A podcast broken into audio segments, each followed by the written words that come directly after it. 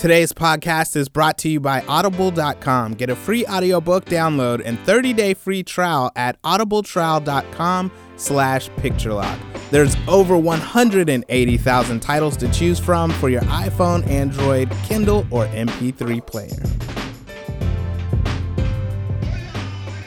And it goes a little something like this.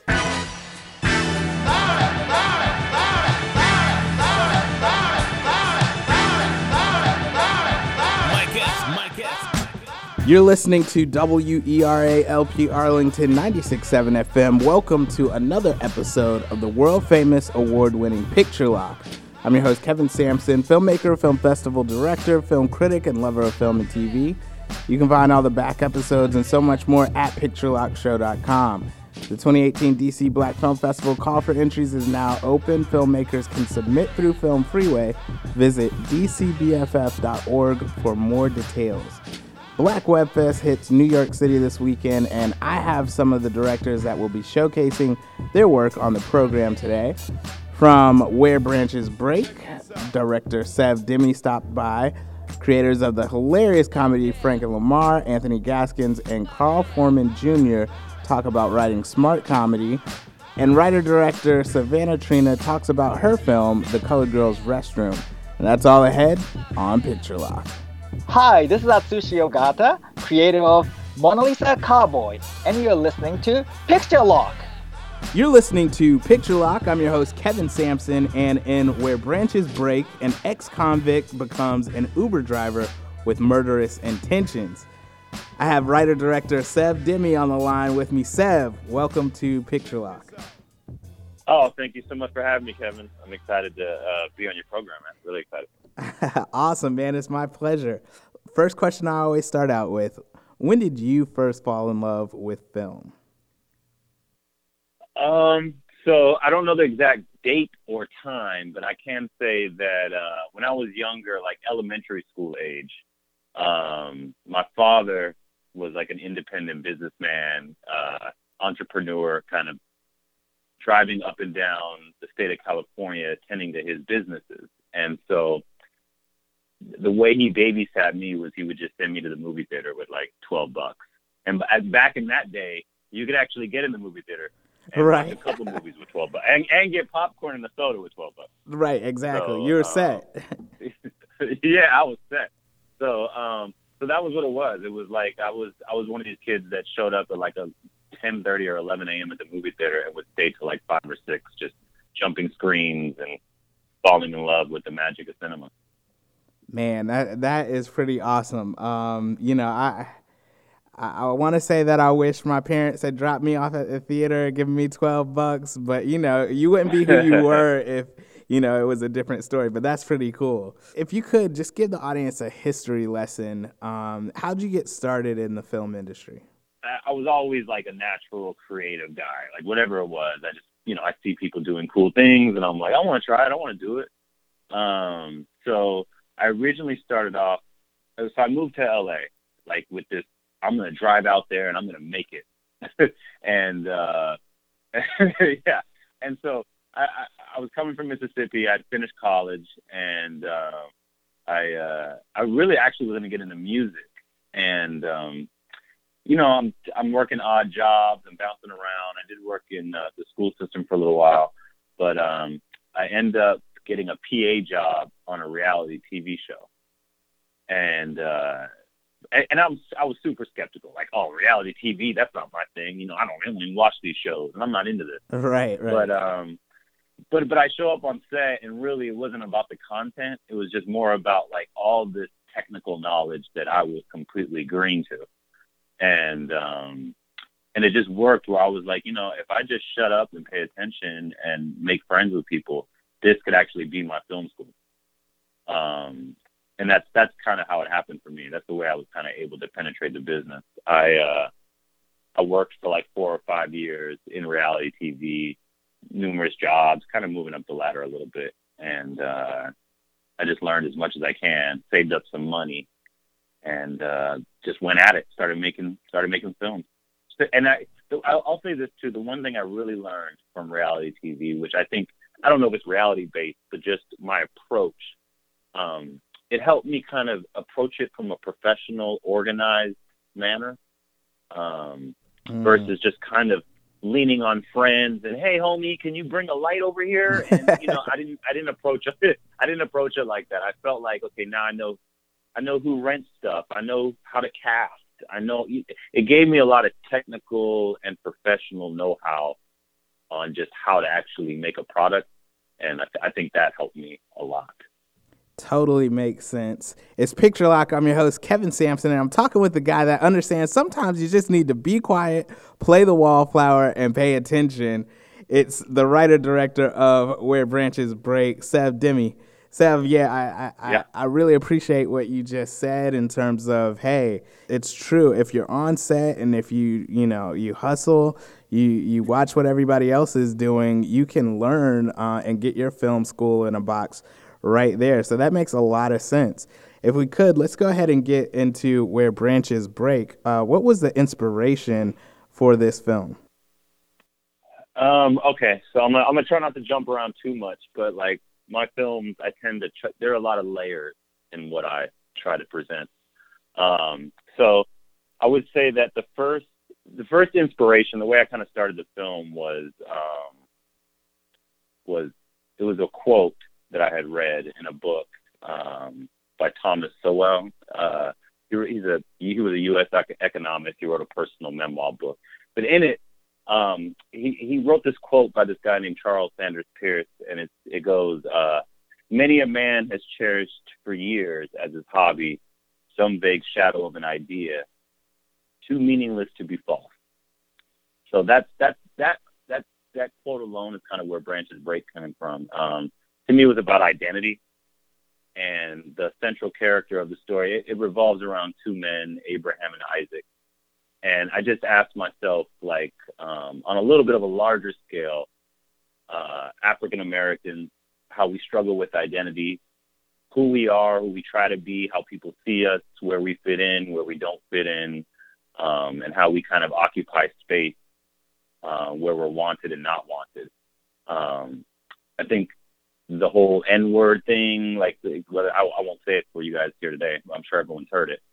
Um, just how it penet- how, how it penetrates our young culture and just kind of identity on on all these kind of like who I have to be or what um, kind of mechanisms I have to have about myself in order to survive. Mm-hmm. Um, and I just told myself I, I, I really fell in love with the quote because the second part is what if it's too if it's is it too meaningless to be false?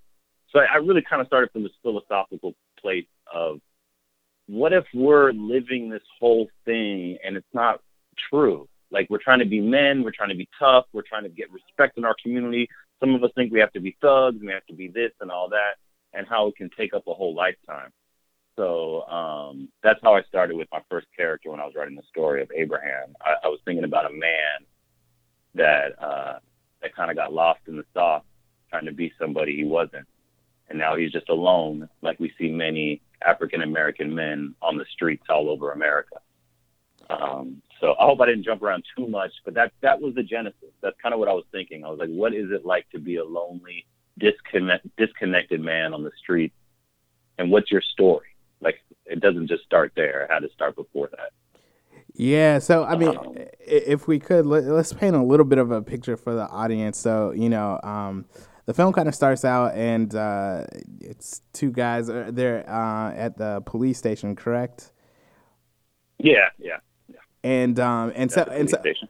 So I kind of went into it blind in terms of I didn't really like read what it was about. But the, after that, we kind of follow uh, Abraham as he goes on this journey. Now, the interesting thing, the questions that I kind of wanted to ask you uh, in regard to Abraham's character is you know, from the outstart, for some reason, I guess he, him being uh, quiet and then a man of a certain age. So you know, he has gray gray hair. Uh-huh. You can tell he's still like on the younger side, but like you know, he must be in like maybe his fifties or something like that. And so there's there's a certain amount of trust that we as an audience member give his character, uh, and and and I think in some ways maybe because of age, um, in another way because of the the two guys that you have uh, in the beginning, Abraham and, and this other con, ex-con, that are kind of talking, and therefore, just in terms of um, one is a little bit more brash, and then Abraham is more reserved. I think you automatically kind of side with Abraham and you rock with him, right? And then we get into you know the Uber and uh, and then things kind of switch on a dime. And so I was wondering, like, just in terms of building uh, the character of Abraham and even that juxtaposition of those two ex cons in the beginning, um, was that also a part of it in terms of how you, as writer director, wanted to um, kind of bring the audience into Abraham's world and then kind of flip things on us? Wow, that's deep, and that's that's a great question. I try, man. I try. yeah, yeah, yeah. That's deep. No, no, that's great. Um, okay, so well, one, I want this to be about where branches break, which it is, but I, I kind of try to make my films exist in one universe.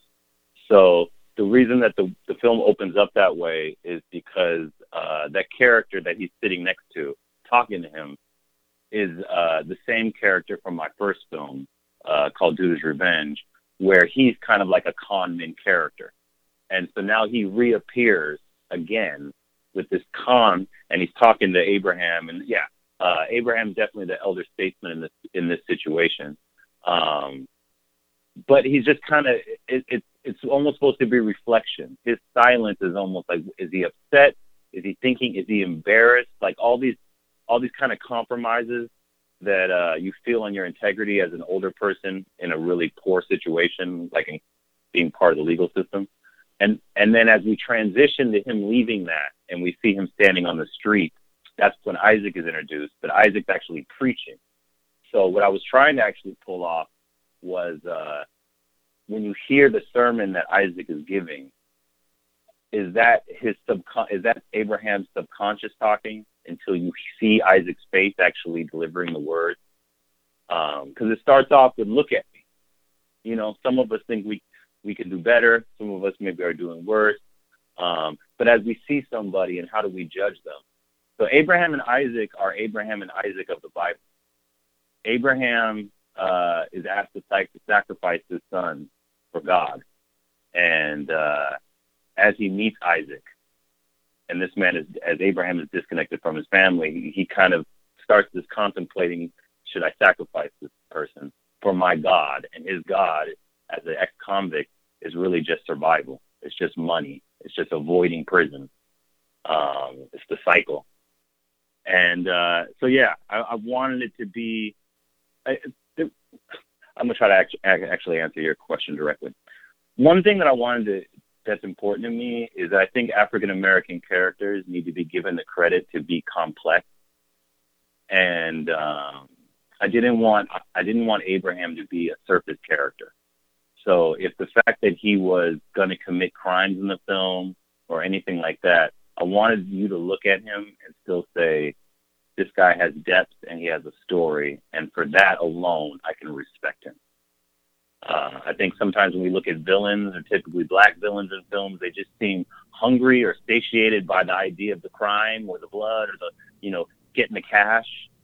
I wanted Isaac, or, or I'm sorry, Abraham to be a little bit more than that. Wow. It's Picture Lock.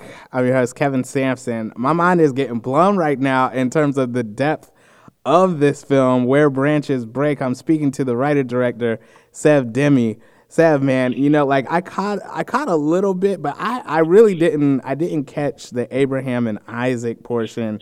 And I love the fact that you said, you know, it's about is Abraham gonna sacrifice his son to the God of uh, you know, survival um, man, that just lets me know that this thing has a lot more layers than I even, uh, you know, saw just watching. I had to watch it again. But folks, you can actually check it out this weekend at uh, Black Web Fest in New York. Uh, so if you go to blackwebfest.com, you'll be able to find out more information about getting tickets there. Um, but yeah, Sev, if you could. Um, man, I want to I want to spend some more time on this. Jeez, because you just opened up my mind to a, to a whole lot more. But uh, I'll ask one more question, and then I want I want to make sure people can follow you on social media. Um, the sure. this this question was there's a moment where which I which I really thought was really dope in terms of uh, as you said Abraham is trying to reconnect uh, and connect the dots between um, him and Isaac, right? And then Mm-hmm. you know he has another rider that gets in the car, and it's almost like it seems to start over again. So that was one thing I Mm-hmm. was wondering. I was like, is he just saying that to every uh, black dude that Yeah. gets in the car, or was it like real? Yeah. Okay. no, it is a it's uh, um it's a metaphor for all of us for the vulnerability of black people and our, how disconnected we are. The fact that if you're Kevin and you live in D.C., you could go to Chicago this weekend and possibly meet a relative you've never met before or heard of, but they could connect you due to the great migration that African Americans have gone through over you know the last 50 years, 60 years, um, really longer than that. So uh, Abraham is continuing this cycle. Isaac is not actually his son, but what he's doing is he's he's he knows that if I talk to any any African American that gets in my car and I know their locale, they will gain. I will have their trust. Um, and so, and so that's kind of what he does to Isaac, and that's what he does to his second rider. Um, and so many of these locales, whether you're from Harlem or Memphis or Chicago or DC or LA, a lot of this is known by tragedy. You know, a lot of this is known by um, by people that move places for opportunity and only learn there were there was no opportunity, so then they had to keep moving. So um, that's that's why I use Memphis specifically because uh, a lot of Memphis's population is comes from Arkansas slave camps and uh, and people that crossed the river and were able to build up uh, Orange Mound, which was a community in Memphis, which was really the largest independently built community uh, of African Americans at one point in the nation. And uh, and then the second rider is from Detroit because uh, as the migration continued and people went north for work, Detroit obviously became a hub of African American laborers, and uh, there was riots that kind of caused uh, people to to keep on moving or to refigure, reconfigure, or for families to separate. Um, so that's kind of how I found my path to that those uh, those characters. Yeah, you know, um, man, dude, this thing is really deep, and I, and I, I'm loving this. Uh, you said Orange Mound, and now for some reason this is random, but uh, that took me back to Three Six Mafia when they would be like Westwood, Orange Mound. So okay, Memphis connected. Now um, you talk about Arkansas, and even in my family, um, you know, a, a large chunk of my mom's family landed in Arkansas, and then they went up to. Um, Detroit and Flint, Michigan, actually, and, and worked in the GM plant and stuff like that. So you're absolutely correct. Uh, I definitely think, folks, that this is a film that you got to check out. Um, and you just heard it. I mean, obviously, there's so many layers. Uh, Sev, if you could let the audience know how they could follow you, find out more about the film, social media, etc. Yeah, um, I'm on Twitter. I'm on Facebook. I'm on what else am I on? I'm on Instagram. Um, all of it's pretty easy. You can always find me at Sev Demy, S E V D E M Y. Um, I try to keep it pretty uniform across the internet. Um, but yeah, Google me, find me. I'm uh, I'm Sev Demy on uh, on pretty much everything. And uh, Where Branches Break has a Facebook page. Please jump on there and like it. Um, yeah, and then you'll, you you might also see some information from my first film, Judas Revenge, and this is my second work, uh, Where Branches Break. And uh, the biggest part of this film, the reason I would love to hear people's comments or anything they have to say is, I really actually tried to not make a linear story and see what people's reactions and what they felt.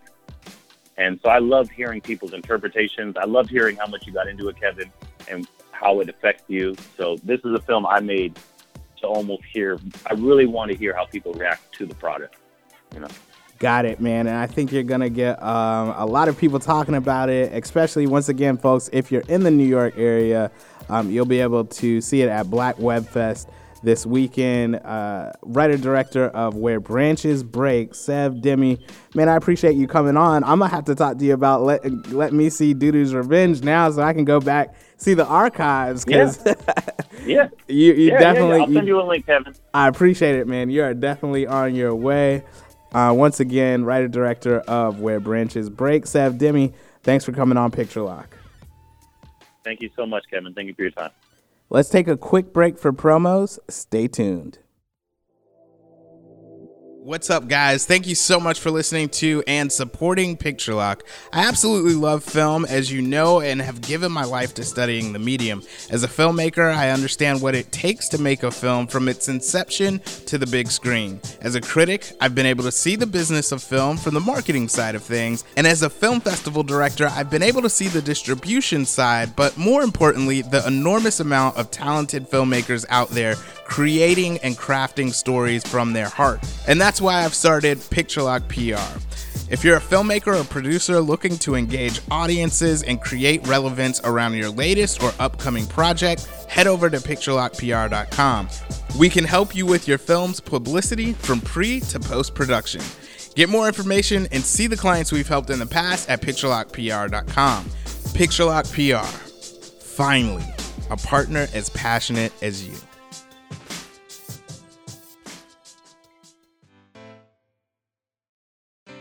Hey, everybody, I appreciate everyone that listens to the Picture Lock podcast. And for you, Audible is offering a free audiobook download with a free 30 day trial to give you the opportunity to check out their service. If you're like me, then it's been a while since you've sat down and read a book, but it hasn't been long since you listened to a podcast. In fact, you're listening to one right now. Why? Because you're able to be entertained, informed, or educated on the go.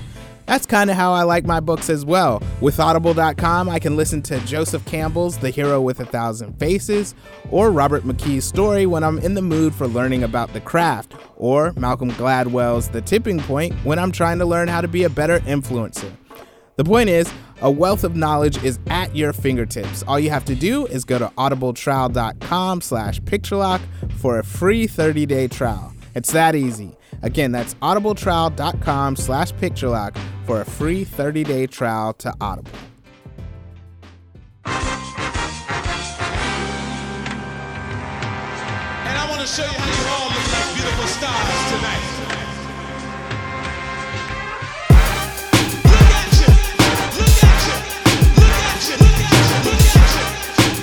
listening to Picture Lock. I'm your host, Kevin Sampson, and Frank and Lamar follows two best friends who live together and work together as middle school teachers in New York City. When workplace drama, romance, and personal growth turn their world upside down, their friendship is put to the test. I have the co creators of the web series, Anthony Gaskins and Carl Foreman Jr., on the line with me. Guys, welcome to Picture Lock. Hello. Thank you for having us. Thanks for having us, Kevin.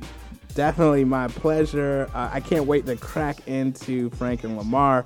First question I always start out with, guys. When did you first fall in love with film? Anthony, how about you start out just so the audience will know whose voice is whose?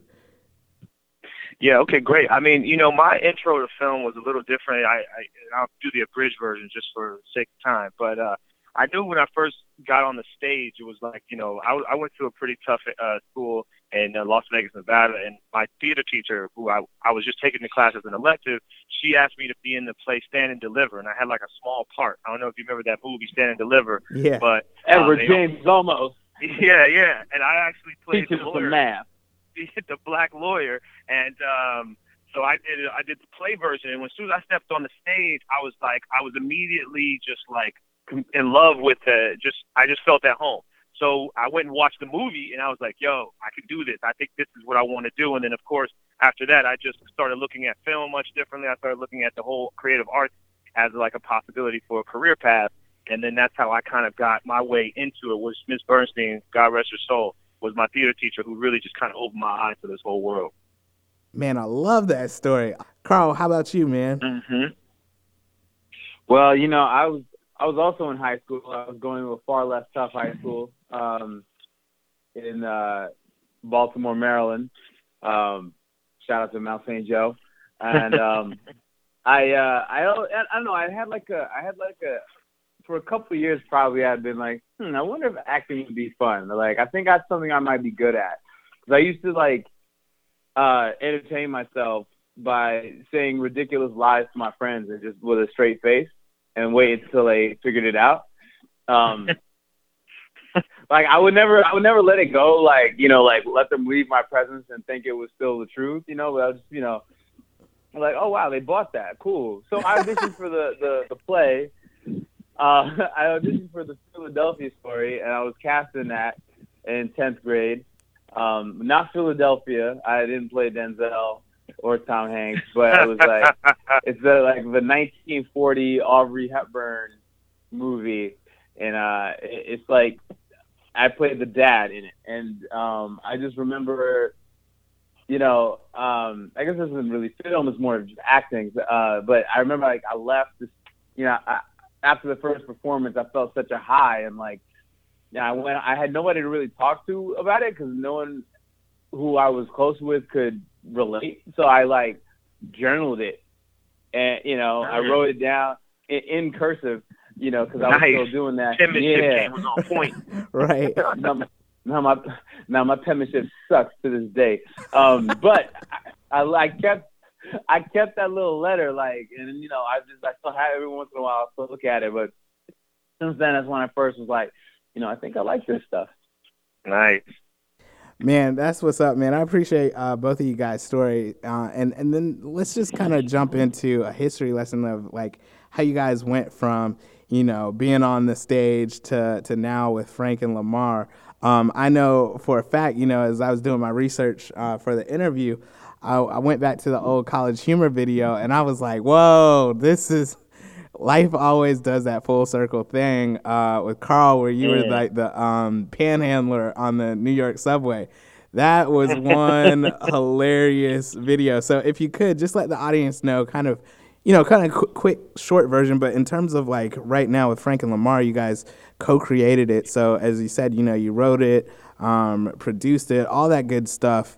Um, so if you could just talk about like what you did in the past that really kind of set you up for for this in terms of really taking it to a professional level. Yes, sure. So uh, I guess the short version is we met in grad school. At uh, we met in our uh, graduate acting program at the at uh, the American Repertory Theater slash Moscow Art Theater uh, program, which is at Harvard. Uh, shout out to ART. Shout out to Um, ART. We're actually going to a Life After Showcase panel this evening where we will be panelists uh, to say, don't be too hype after Showcase. but we, um, so I, I graduated a year ahead of Anthony. Uh, we both moved to New York City upon graduation. I had actually been here um, for a couple of years in my, my pre grad school life. Um, but uh, we happened to be some out of work actors, as young actors tend to be, uh, without agents or real footage. And we said, hey, man, uh, let's fix that. Um, so let's figure out how we can get ourselves on camera and maybe get some reps and maybe, you know, and, and maybe do a project. Uh, well, all right, cool. I know. What do you know that I know that we can speak to honestly? Well, Anthony was saying he's a kindergarten teacher at the time. I was a college advisor at the time at a teen center. So okay, education. So that's how that was like the the the kernel of Frank and Lamar, how it came to be. Um, and and I would I would throw in there too, like you know, Carl and I both, um, you know, when we first got to New York, we were both hitting the pavement very hard. You know, back backstage, uh, I was using that constantly. I was doing, you know, off off off off times like three, you know, Broadway uh, shows. Um, you know, trying to just like you know get myself in the game, and I, and I was I was really sure that the ticket was going to be theater, man. You know, we went to school at this really prestigious university and we put in our time. We learned all the damn techniques. We studied in Moscow for crying out loud. I was 100% certain that, you know, 100% certain that I was going to be able to make it as a theater actor. Um, and I think I had a pretty successful run at it. You know, did some really good shows, worked at some pretty prominent off Broadway theaters, but I was realizing that still wasn't getting us any sort of notoriety. Uh, me particularly wasn't giving me the proper notoriety And then I started moving into the idea of like, you know what, let's start creating work. And I remember Carl and I had a podcast at one point that we were trying to generate some buzz around. That kind of tapered off. We even shot a short film together um, a few years before we even started the whole Frank Lamar process that, uh, you know, didn't really get any recognition as well as we thought it would have. And um, you know, Carl at the time was doing a lot. He started doing a lot. Of, he got into the comedy realm. You know, I think uh, he, he moved into that realm um, as he saw that as another platform for him to get his voice out there and try to gain some notoriety. And then we just ended up kind of just, you know, the universe aligned properly, and we just were like, you know what, let's, as Carl said, let's just write something that we both know that we, as you know, it's gonna be interesting to us, and and we just ended up getting Frank Lamar off the ground. But it, it took us a while, though. I think it was a, a total of about five years. Uh, going Mhm. into, like as of right now, it's about five years total we've been working to try to get this just to the place that it is right now. Yeah, we um yeah, Anthony had stuck with theater a lot, like straight theater a lot longer than I did. I had uh given up is the word um on that and like I had just you know yeah I moved into I realized that like I was a lot more marketable uh doing sketch comedy and uh that kind of took me towards studying at the Upright Citizens Brigade Theater uh where I ended up being on uh some house sketch teams and uh, that's how I was able to be introduced to the world of internet comedy, which is to reference that that college humor video, the Subway Panhandler, uh, that I did uh, about almost five years ago now. Yeah, five years ago is when it came out. Yeah, Wow. Yeah. um, Time flies Yeah. when you're having fun, baby, I guess or, so. or or not. right. Yeah, I don't know if it's wise. I, I thought I was about to be on after that joint, man. That's hilarious. It's Picture the Lock. I'm your host, Kevin Sampson, and I'm talking with the co creators of Frank and Lamar, Anthony Gaskins and Carl Foreman Jr. Um, man, guys, I really love uh, this conversation mainly because um, I, I think that, especially for those of us of a certain age, I, I think we're probably in the same um, age bracket, but like right now, everything is going from, you know, what you've been hustling, doing, um, and you'd probably do it for free, and then it's like actually turning into, um, you know, something with a with a little bit more bite, a little bit more of legs. And so, just going into Frank and Lamar, if you could, for the audience, kind of give a summary about what the web series is all about. I love the fact that you know you guys are writing from what you know and what you've experienced. Um, but on top of that, like I just found myself cracking up like watching it. It's it's really uh, funny, um, but it gives you like you know just enough six to seven minutes uh, where it's like, all right, let me check the next one. Let me check the next one. So uh, if you could let the audience know just uh, what Frank and Lamar is all about.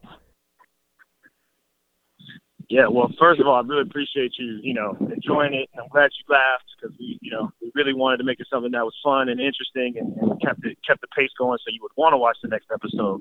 Um, and I think, you know, uh, Frank and Lamar to me was always about, you know, you know, a lot of it. Carl and I would talk about very similar stories, being young men of color in predominantly white institutions.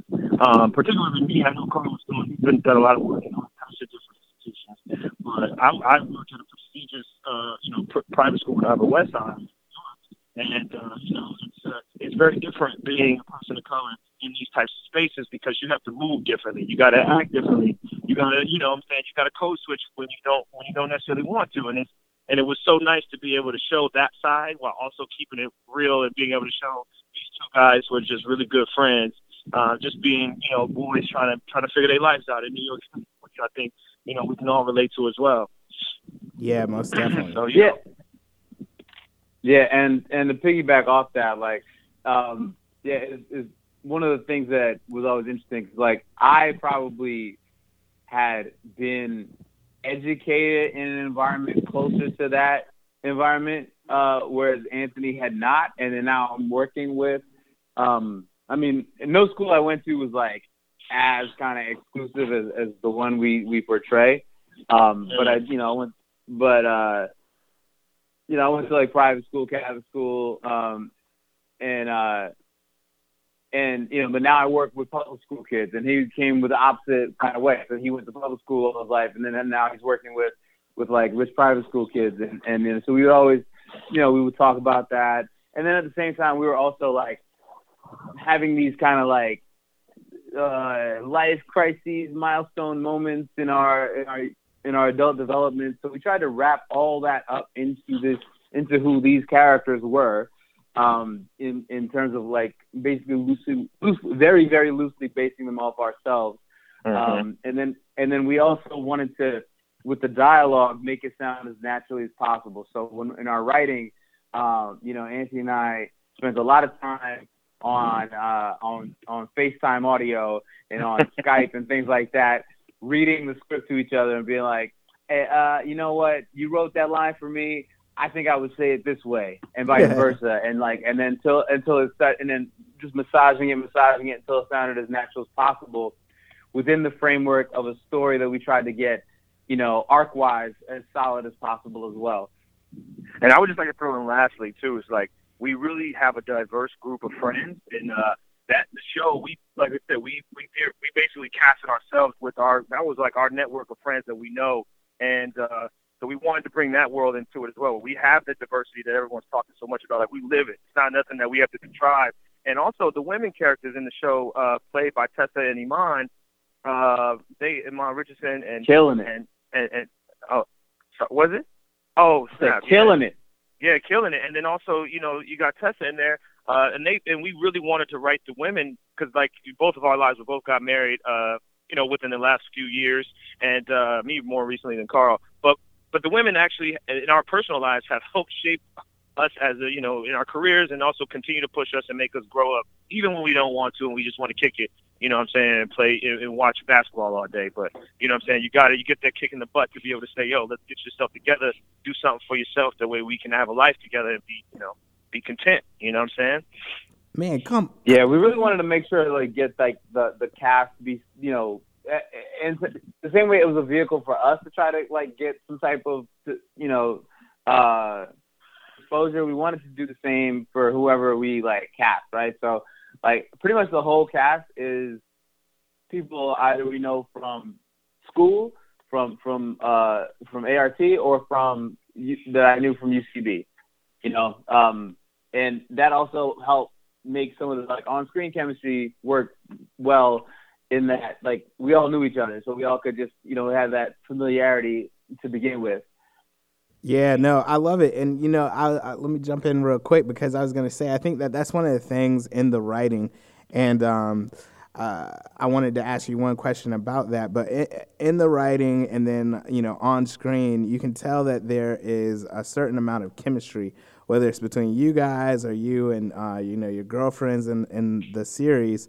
Um, that I really enjoy. That that just felt really authentic. I think like there's moments like uh, you know when you think about This Is Us, you guys you guys watch that I'm sure. Um, uh, the, i've seen it yep yeah, yeah, and and the the character, the um the black couple, I I just love those moments when they have like you know, all right, you, you get to say you know whatever negative thought you're thinking, ready, go, and they like it's these little small moments, and you guys have that like in the um culinary art one where um you're like block block, you know, and and you can tell. Okay, these guys have been living and doing life together, and that really translates well. Um, and so, last question before we kind of wrap things out, I wanted to ask, um, just in terms of writing smart comedy. So, uh, for instance, there's this one, the affinity grouping, uh, where you know the the guys are uh, sitting in the circle, and you know the the lead teacher or whatever is like, "Hey, we're gonna you know separate the kids by race and talk about race."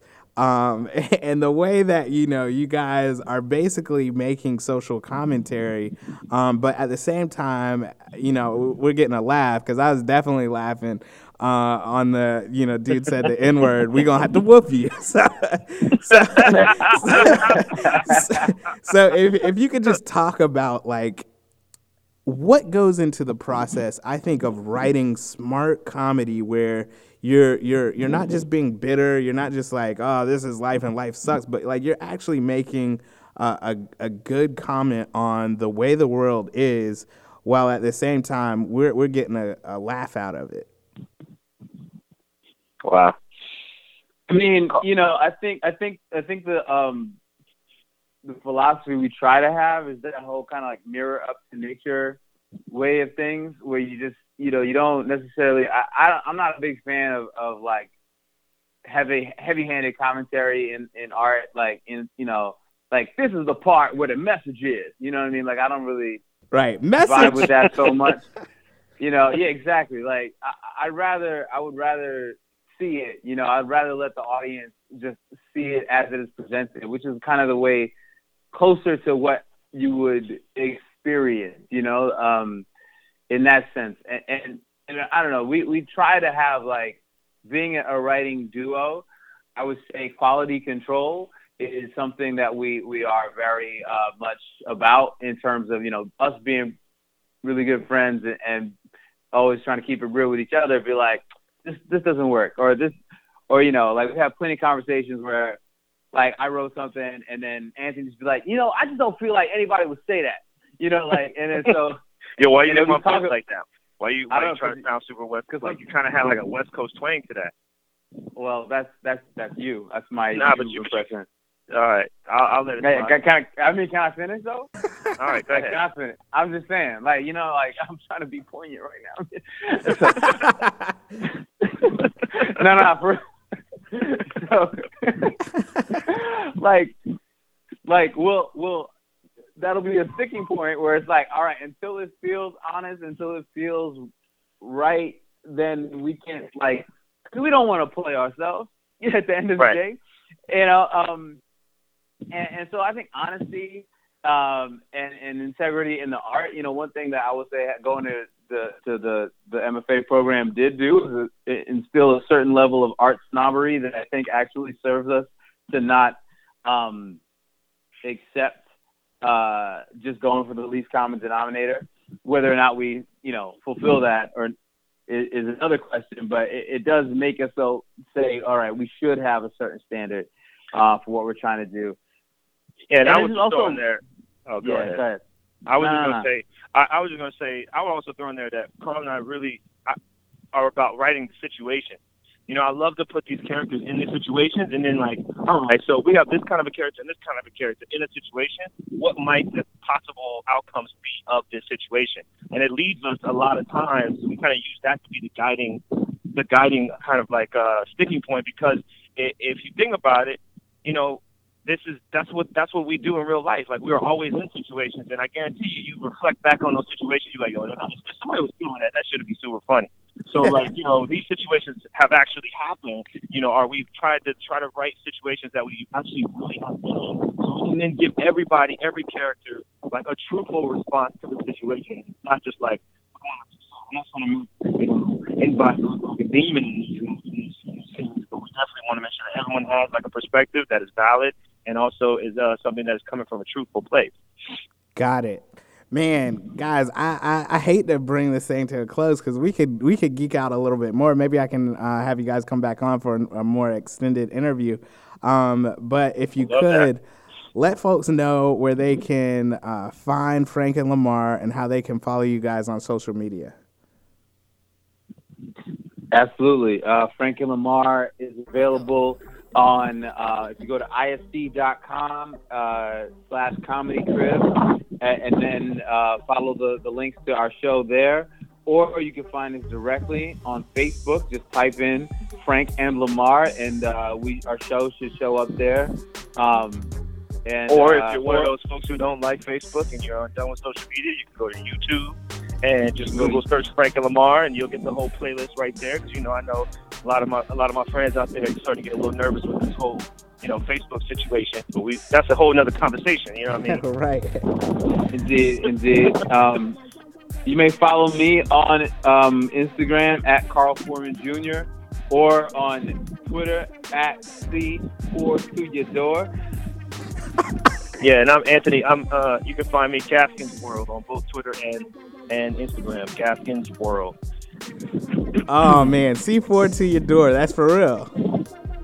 Yeah, yeah, yeah. Word. Thanks. So, i yeah, yeah. That's, that's number four, number two by a door. All right. Well, I've been talking with the co-creators of Frank and Lamar, Anthony Gaskins, and Carl Foreman Jr. Guys, thanks so much for coming on Picture Lock. Thank you so much for for having having us, and uh, we look forward to coming back again. Hi, this is Mike Parsons with DCFilmdom.com, and you are listening to Picture Lock. You're listening to Picture Lock. I'm your host, Kevin Sampson, and The Colored Girl's Restroom is part one in a series of historical fiction short films that take place from 1960 to 1965. It has a comedic yet emotional tone. In it, a racist boutique owner is moved by the creativity and giving nature of her upper middle class African American customers who decorate her colored only restroom with their own belongings. The film explores emotion, fashion, sophistication, and laughs during a dark time in American history. I have writer director Savannah Trina on the line with me. Savannah, welcome to Picture Lock. Thank you, Kevin. I'm glad to be here. I'm glad to have you. Savannah, the first question that I always start out with is when did you first fall in love with film? I've been in love with film forever, all of my life. I've always adored movies, uh, both both old and new. Um, I love the imagination and creativity that uh, that I can bring to a story, and uh, to be able to recreate stories has always been been something that I've loved to do. Awesome. So, did you have like a certain movie that just kicked it off for you, or um, you know, it's just always been around? Oh, it's interesting enough. The movie that kicked it off for me was this is Kevin. It's crazy that you would ask me that question. Is Crooklyn? I've, you know, everyone says, "Okay, how random." No, I I was in love with that movie. I've probably watched it a hundred times, and Crooklyn it was the movie that kicked it off for me. Of course, course, I love the color purple and movies of that nature, but I think Crook, Crooklyn was when I knew that you know, film was gonna be my thing. nice. Yeah, I have not gotten Crooklyn yet, but that that's awesome. All right. So if you could give the audience a little history lesson, how did you get started in the film industry?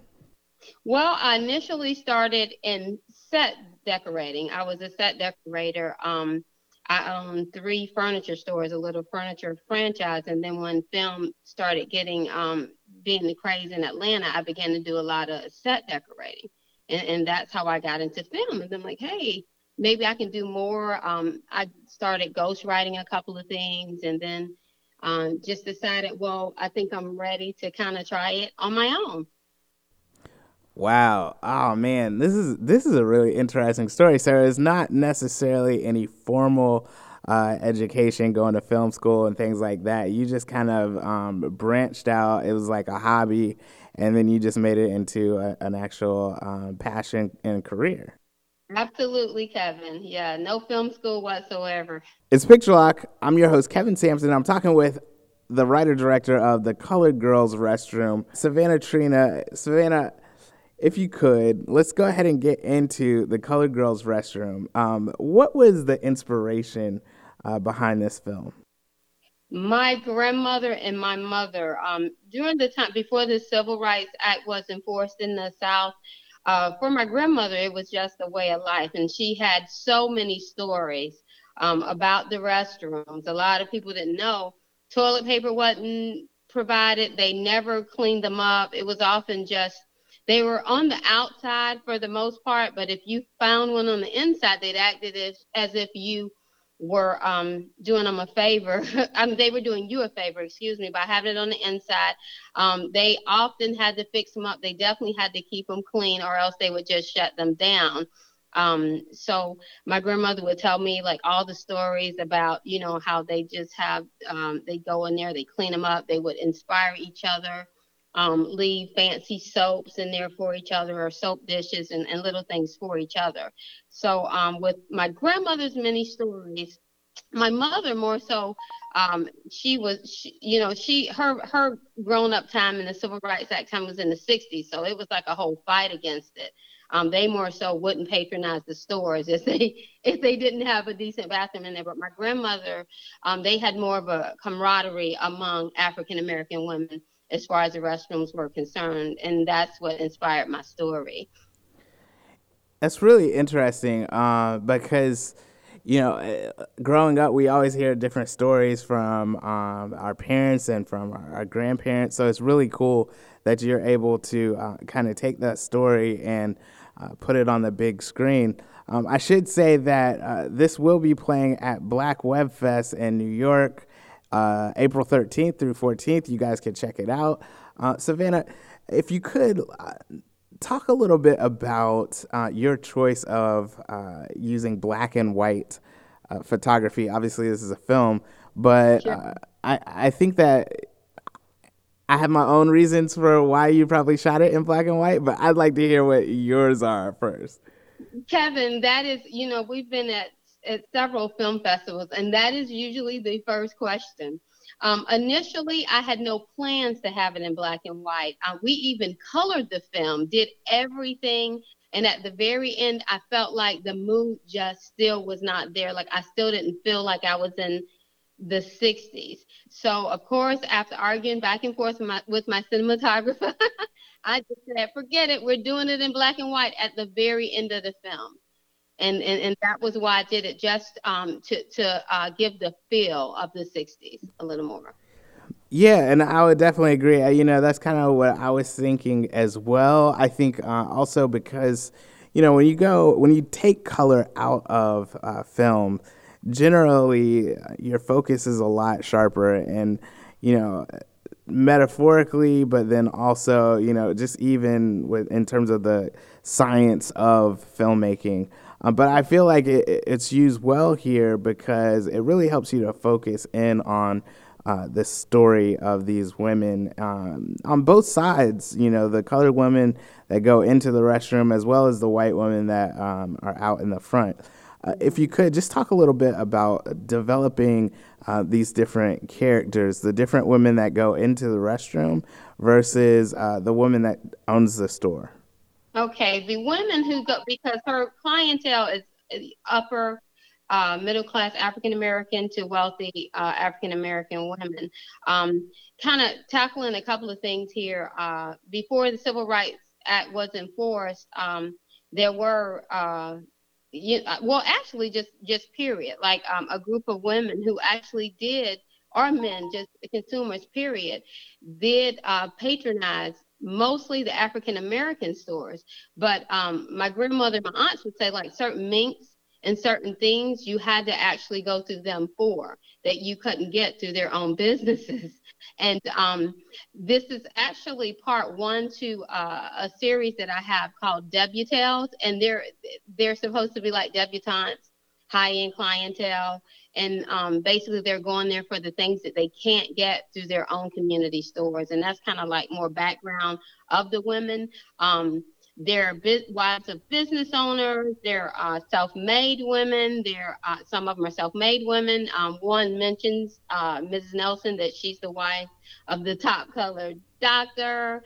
Um, the clientele that basically um, kind of they don't have to they don't have to shop there, but to get what they want to get, they do, and they're kind of um, kind of getting her. They're there to get her to do what they want her to do in a quiet um, way using camaraderie and their class and sophistication.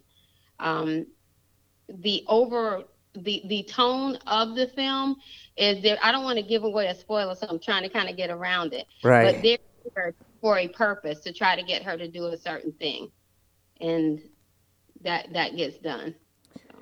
It's Picture Lock. I'm your host, Kevin Sampson. I'm talking with the writer director of The Color Girls Restroom, Savannah Trina.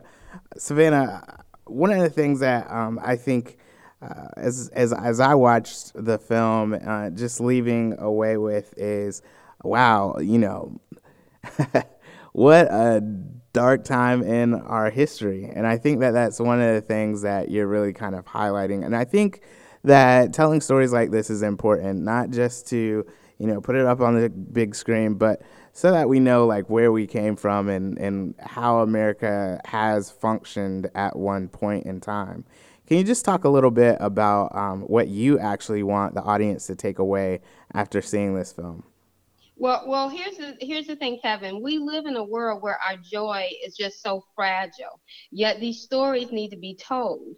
So, um, you know, I really enjoy being able to show African American women in a sophisticated way and showing camaraderie to accomplish a, a common goal. And that's what I kind of want um, everyone to kind of get from it. You know, they didn't go and tear a store up or you know say okay you know uh fight with, with well there's a little fight that i you know did show a little you know some words but th- they were actually working together and um like I said, these stories have to be told, and sometimes you can come away just feeling a certain way. And I don't want to, like I said, our, our, our joy is so fragile. So I'm just trying to kind of tell the story uh, with not such a um, such a humdrum, upset, angry feeling afterwards about the camaraderie of African American women. Last question before we kind of wrap out here. hmm One of the things that I do appreciate, and in terms of uh, the set design of uh, your film, you know, it's it seems like it's kind of like a one location shoot. Um, it's not that big of a room, but at the same time, I feel like you know um, there's plenty to look at uh, on on in terms of the set, the costumes, etc. Could you talk a little bit about what into what went into your set design and wardrobe? Okay, um, for wardrobe, uh, we had to, of course, try to find authentic wardrobe. We had a lot of women who believed in the film, who lived through those times, who donated lots of clothing, um, hats, everything to actually decorate the store. The actual set where it was, the uh, if you if you look at the film, we were shooting from the front. That is an addition where the store was. The restroom that they were going into that was the outside of an old colored only restroom. It was on the outside. So the store, uh, the new store in the 80s was built around as an addition, but that's an actual colored only restroom that was on the outside of the building that's on the behind it. Really? Yes, yes, yes. So that's why it just had to be that location. And that helped to inspire the story as well. But yeah, that is actually the bathroom that was on on the outside of the building in Stone Mountain, Georgia. So um, the locals were very excited about it being filmed that way and in the back. Now, not uh, the cameraman and cinematography. It was a lot of squeezing in that little. right. right. But um, yeah, it was just a matter of just the community kind of coming together to help us do the film, and um, a lot of uh, thrifty shopping, a, lot of, a lot of borrowed clothing to make it authentic, um, because that was important to actually set it in that way. So yeah, and thank you for for commenting on that. Yeah, n- no doubt. I, I definitely think that it's one of the things that stands out. Um, Savannah, if you could uh, let audiences know how can they follow you, follow the film on social media. Okay, well, um, we do right now. We're working on a total with all of our the whole debutante debutales, which is the story of the debutantes in the '60s.